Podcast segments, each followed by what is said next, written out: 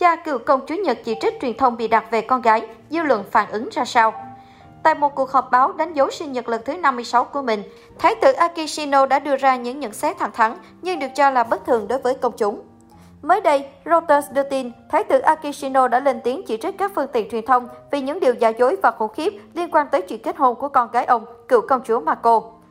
Tại cuộc họp báo đánh dấu sinh nhật lần thứ 56 của mình, Thái tử Akishino nhận xét: "Nếu mọi người đọc báo lá cải, tốt thôi, tôi không chắc để nói chúng chính xác như thế nào, nhưng có rất nhiều thứ trong đó được tạo ra, mặc dù cũng có một số ý kiến chúng ta nên lắng nghe."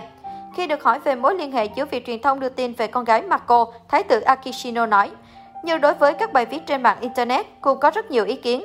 Một số người trong số họ nói những điều thực sự khủng khiếp, có những người bị tổn thương sâu sắc bởi sự vu khống này." Ngoài ra, Thái tử Akishino cho rằng cơ quan nội chính hoàng gia Nhật Bản, IHA, đôi khi cũng đưa thông tin nhầm lẫn lên các trang web của họ và khuyến cáo, nếu mọi người tranh luận về một bài viết, phải đặt ra các tiêu chuẩn thích hợp và sau đó phản đối nếu vượt quá những tiêu chuẩn đó. Tôi nghĩ cần phải xem xét việc thiết lập các tiêu chuẩn đó đối với việc tham khảo ý kiến của IHA. Hãng tin Reuters nhận xét những bình luận của Thái tử Akishino, người kế vị ngai vàng Nhật Bản, rất thẳng thắn và do đó trái ngược với phong cách thường thấy của hoàng gia trước đây. Trong họp báo ngày 30 tháng 11, dư luận cho rằng IHA có thể đã giảm bớt sự chỉ trích của công chúng nếu hành xử khéo léo như hoàng gia các nước khác. Được biết, vào hồi tháng 11 năm 2020, Thái tử Akishino tuyên bố ông ủng hộ cuộc hôn nhân của con gái Mako và người bạn trai từ thời đại học Kei Komuro, nếu đây là điều hai đứa thật sự mong muốn. Cựu công chúa Nhật Mako từng phải trì hoãn chuyện kết hôn với Kei Komuro khoảng 3 năm do sự phản đối xuất phát từ một vụ bê bối liên quan đến mẹ mình. Cặp đôi đã tổ chức hôn lễ đơn giản hồi tháng 10 vừa qua. Cô chấp nhận bỏ tước vị hoàng gia theo quy định và từ chối của hồi môn hơn 1 triệu USD để chuyển đến Mỹ sống cùng chồng. Chuyện tình cảm của cô và hôn phu thu hút sự chú ý đặc biệt của báo giới Nhật Bản. Sau lễ đính hôn, một số tờ báo loan tin mẹ chồng tương lai của công chúa mượn nợ không trả. Thậm chí, một số cuộc biểu tình nhỏ đã diễn ra phản đối hôn sự của công chúa vì cho rằng nhà trai không xứng. Sự chú ý và soi mói của truyền thông khiến Mako mệt mỏi, bị trầm uất, theo cơ quan nội chính hoàng gia Nhật IHA. Hiện tại, cựu công chúa Mako và phò mã thường dân đã bắt đầu cuộc sống mới tại Mỹ. Theo đó, nhất cử nhất động của cặp đôi vẫn nằm trong tầm ngắm của dư luận Nhật Bản lẫn quốc tế.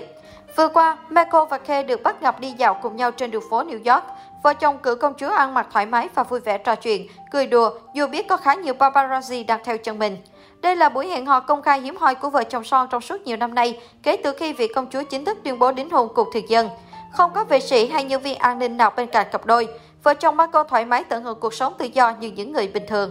Tuy nhiên, cũng chính vì việc hình ảnh vui vẻ của cả hai tại Mỹ vừa qua được lan truyền rộng rãi, dư luận tại Nhật dấy lên thông tin cho rằng đã có một thỏa thuận ngầm được thực hiện sau lưng dân chúng, giúp hoàng gia Nhật đảm bảo cuộc sống riêng tư cũng như an toàn cho Mako và chồng mới cưới tại nước Mỹ. Theo đó, một nguồn tin thân cận tiết lộ, Tổng lãnh sứ quán Nhật Bản tại New York đã coi vợ chồng Mako thuộc hàng VIP Nhật Bản. Có một thỏa thuận gần đây đã đạt được giữa Tổng lãnh sứ quán và các phương tiện truyền thông Nhật Bản có trụ sở tại New York, đó là không được chụp ảnh về cuộc sống vợ chồng Mako. Với việc được chính quyền và luật pháp can thiệp, cặp đôi Mako Kei Komuro đã không bị paparazzi theo chân, làm ảnh hưởng đến chất lượng cuộc sống sinh hoạt bình thường của họ nữa. Tuy nhiên, trước thông tin này, một bộ phận dân chúng tỏ ra không bằng lòng, thậm chí chỉ trích nặng nề khi cựu công chúa đã rời bỏ hoàng gia nhưng vẫn được hưởng đặc quyền to lớn, nói là từ nay sống như thường dân nhưng lại được ưu tiên hơn hẳn bất kỳ thường dân nào.